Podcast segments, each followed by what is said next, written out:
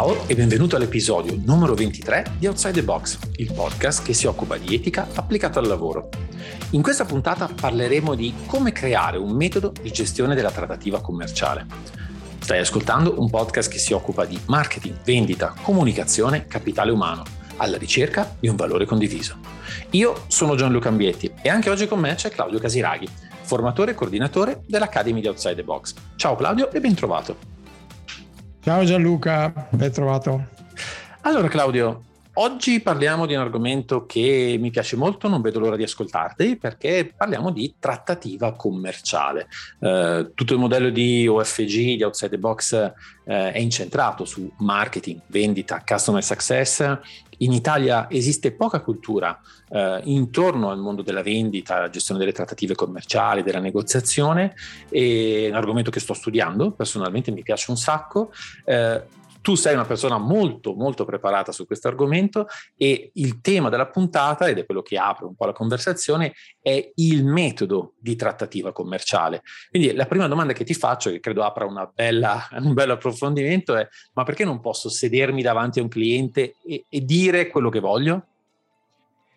Assolutamente possibilissimo, tra l'altro è quello che possiamo dire che moltissime persone fanno già, quindi non saresti neanche originale da questo punto di vista, proprio perché eh, è normale che se ti siedi davanti a qualcuno qualcosa accade.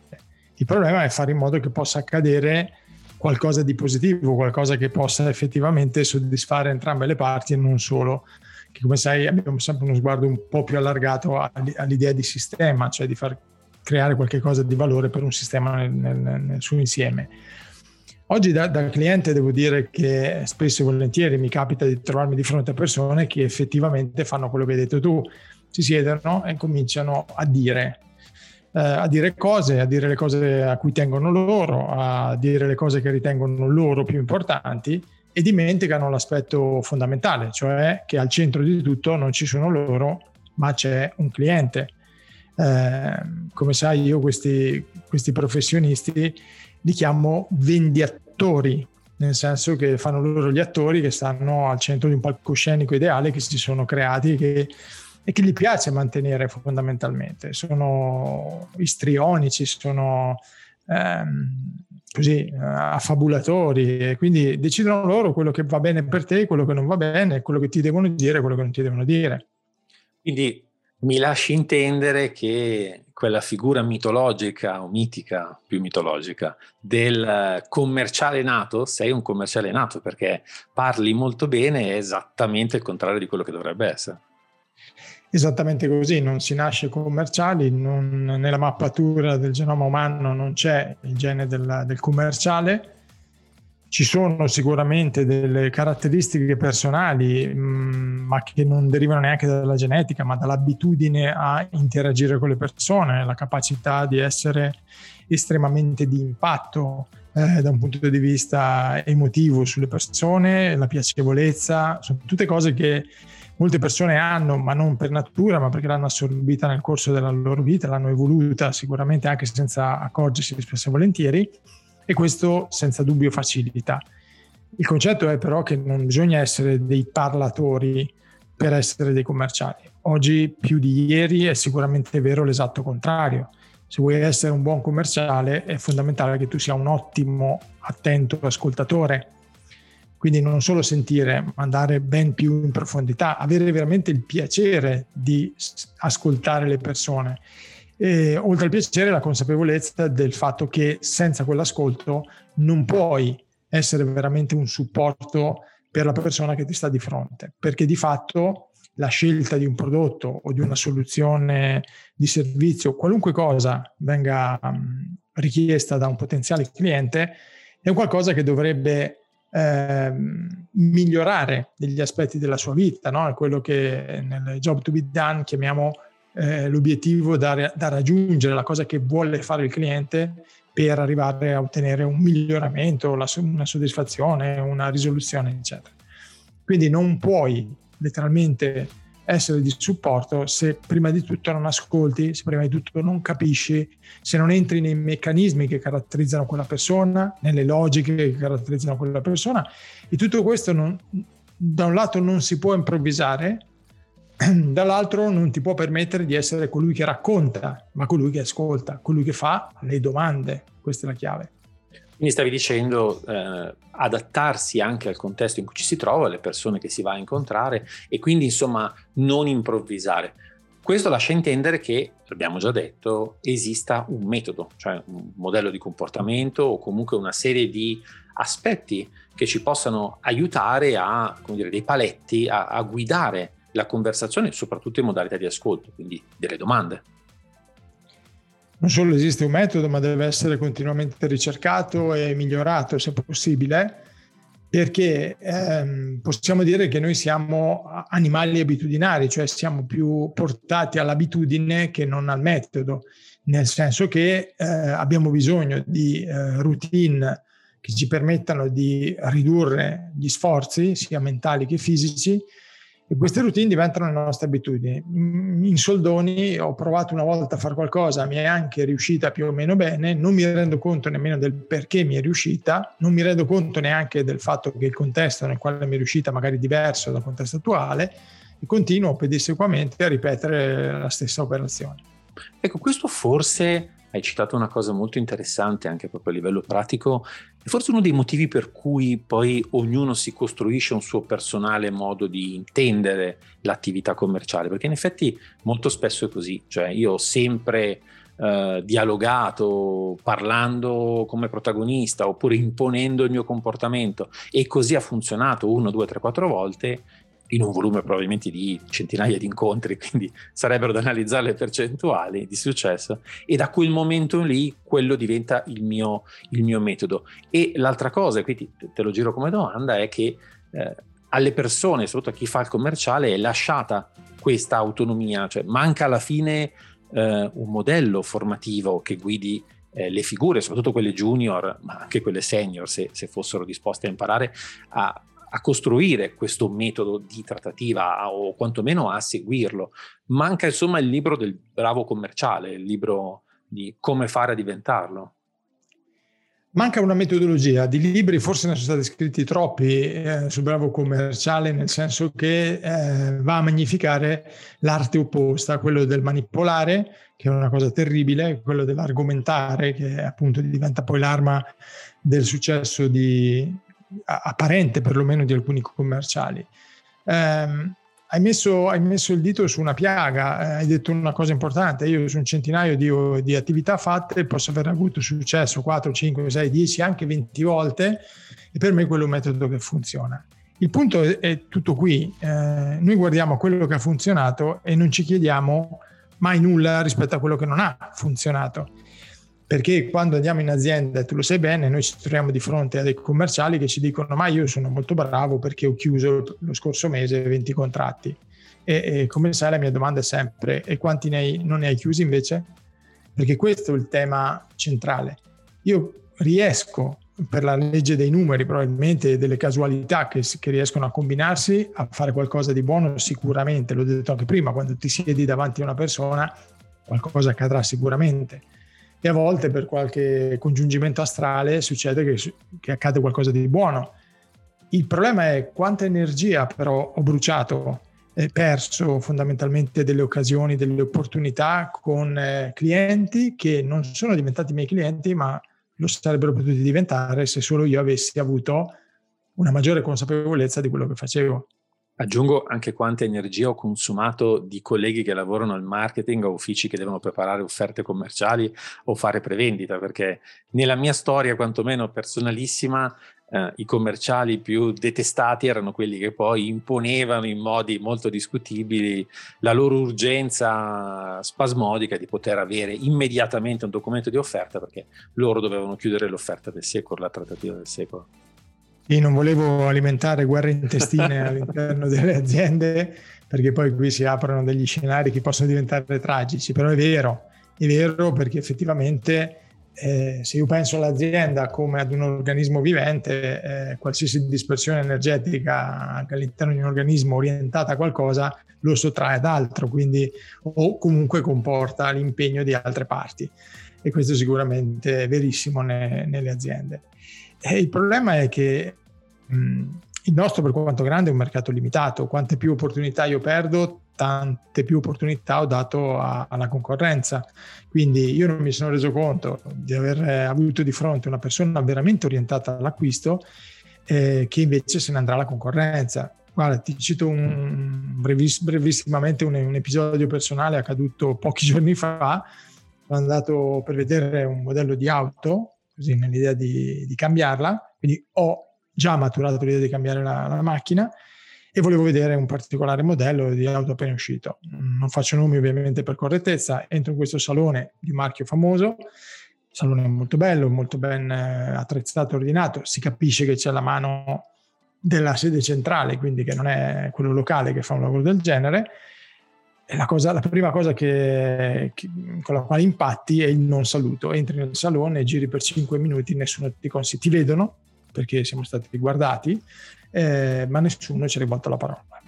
Dopo un bei dieci minuti, macchine chiuse rigorosamente, probabilmente per motivi Covid, qua non c'è niente da dire, però tu non puoi fare altro che guardarla dall'esterno, non puoi neanche fare una valutazione ulteriore.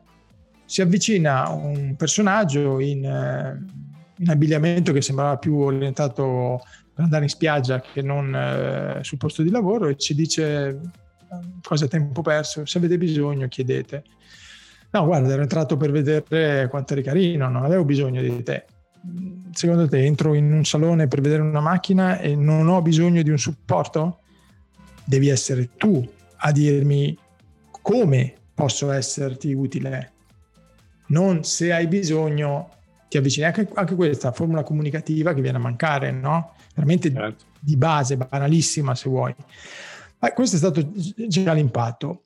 Nell'aspetto successivo è stato ben peggiore perché io ho detto sì, mi puoi essere d'aiuto. Ah, mi dica, ah, volevo vedere questo modello, così così, e avrei bisogno di questo tipo. Tra l'altro l'ho agevolato, gli ho detto io avrei bisogno di una soluzione così così.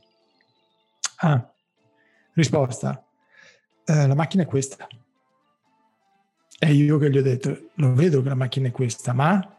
ma? Lui, eh, mi dica qualche caratteristica, qualcosa che potrebbe essere interessante e comincia svogliatamente a dire è così, è cos'ha, questo è il motore, questa è la cosa. Potrebbe aprirmela gentilmente visto che è chiusa? Ah, se vuole vederla dentro. No, la compro per stare fuori, eventualmente. Ecco, questo, questo episodio è stato veramente avvilente da, dal punto di vista di uno che si occupa da tanti anni di vendita, di commerciale e vedere che ancora oggi ci sono, tra l'altro questo era un ragazzo giovane, quindi non, neanche una persona che domani va in pensione e dice vabbè era stanco, stanco di questo lavoro, era una giornata calda e non aveva voglia, che non ci starebbe, però già più comprensibile. No, stiamo parlando di, di, di un ragazzo, di uno che dovrebbe avere entusiasmo anche in questa professione, che in realtà non, non ha nessun modo, nessuna metodologia, non ha niente eh, che possa essere veramente assimilabile a un commerciale. Certo, è vero anche che molto spesso quando si parla di abbigliamento, calzature o altro avviene il fenomeno diametralmente opposto, viene aggredito da eh, commessi iperzelanti che cercano di venderti qualsiasi cosa, quindi in entrambi i casi il processo è sbagliato. Eh, ti ho portato sulla strada del, delle, dei consumi di energia interni, quindi ritorno sulla strada maestra che era quella della gestione e del metodo della trattativa. Abbiamo parlato di perché, che cos'è, quanto è importante, eccetera, ma ce lo vuoi dire o no questo metodo di trattativa? Perché siamo molto, molto curiosi. Molto volentieri. Allora, il metodo che, che, abbiamo messo a punto è un metodo fatto di una, di una serie di passaggi, come tutti i metodi, in particolare ehm, si tratta di otto passaggi ben precisi ehm, che iniziano mh, mm, rispetto ad altre metodologie in una modalità un po' strana. Normalmente ci si presenta, io ritengo uh, che la presentazione sia soltanto una perdita di tempo per come viene normalmente fatta, normalmente è una presentazione autoreferenziale, totalmente autoreferenziale, di cui spesso e volentieri al cliente non interessa nulla. Eh, tutti quanti dicono di essere leader, sono tutti bravissimi, il prodotto è quello migliore, quindi uno stereotipo ormai eh, che potrebbe raccontare il cliente al posto del, del professionista. Quindi iniziamo con un'introduzione, con un significato Quindi il primo passaggio è un'introduzione, cerchiamo proprio di introdurci a quello che andremo a fare, per poi passare su meccanismi legati all'ambientazione, cioè la capacità di scambio comunicativo, allinearci da questo punto di vista, per entrare nel vero cuore della trattativa, che è un'analisi di quella che è una situazione del, del cliente. Parlo di un'analisi di situazione e non di problema perché, perché il il cliente di fatto è fortemente, lo abbiamo visto anche in altri episodi del podcast, fortemente condizionato da quello che è l'ambiente, il sistema nel quale è immerso, nella sua cultura, nelle, nelle, sue convinzioni, nei suoi pregiudizi, cioè in un modo di pensare che andrà a incidere pesantemente sulla sua scelta. Ciò significa che il professionista che si trova di fronte ha bisogno di esplorare. È proprio una fase di esplorazione. Eh, un commerciale che, che, è veramente capace di sviluppare questa, questa, questa attività, delicatissima peraltro, come ben sai, è, un, è, è, come un bambino che approccia con lo spirito di chi vuole capire, di chi vuole imparare, di chi vuole sapere. Quindi eh, l'esplorazione deve essere proprio il filo conduttore, eh, l'anima del commerciale. Quindi un'analisi esplorativa importante, fatta di una serie di domande non casuali, che cercano di andare a toccare determinati ambiti e determinati meccanismi che poi portano alla decisione di acquisto o alla non decisione di acquisto. Per poi arrivare a una consapevolezza eh, condivisa tra professionista e cliente di quella che potrebbe essere una situazione da risolvere, una situazione da migliorare, un qualcosa che il cliente vuole in qualche modo ottenere, una condivisione di quello che è il vantaggio e il valore che eh, questa soluzione o questo supporto dato dal professionista può andare a sviluppare per poi arrivare a una richiesta di una firma di un particolare contratto, da qui probabilmente nascono le obiezioni, quindi altra fase è affrontare e superare le obiezioni per poi andare effettivamente a firmare eh, il sospirato contratto, ma sospirato ma fondamentale perché è il momento che in qualche modo suggella il fatto che c'è una decisione ben precisa di affidarsi o di fare affidamento su quella determinata persona e non su quel determinato prodotto. Una cosa molto importante che dobbiamo sempre considerare oggi è che i prodotti sono tra loro estremamente fungibili, simili, eh, altamente copiabili e quindi non è il prodotto che oggi riesce a fare realmente la differenza, perché per ogni prodotto esiste sempre una sua, almeno una sua alternativa la, la, scelta che oggi, la decisione che oggi dobbiamo ehm, agevolare è rispetto al professionista, rispetto alla realtà aziendale. Io scelgo quella persona o quel sistema aziendale come mio supporto per l'utilizzo di una certa soluzione. I prodotti ormai non ha, mm, sono eh, non più il punto di arrivo, ma il punto di partenza. I prodotti sono molto simili, li hanno in tanti. Io questo nei, nei corsi di formazione per professionisti commerciali lo metto sempre in evidenza, quanto è facile oggi copiare una soluzione da un punto di vista meccanico. Eh, I prodotti sono molto molto simili per fasce se vuoi, ma molto simili tra di loro. Ma perché allora scelgo uno o ne scelgo un altro? È perché c'è qualcuno che è capace di gestire tutti quegli elementi che stanno nella mia situazione personale, che determinano le, i miei meccanismi decisionali, quindi conoscere anche questi.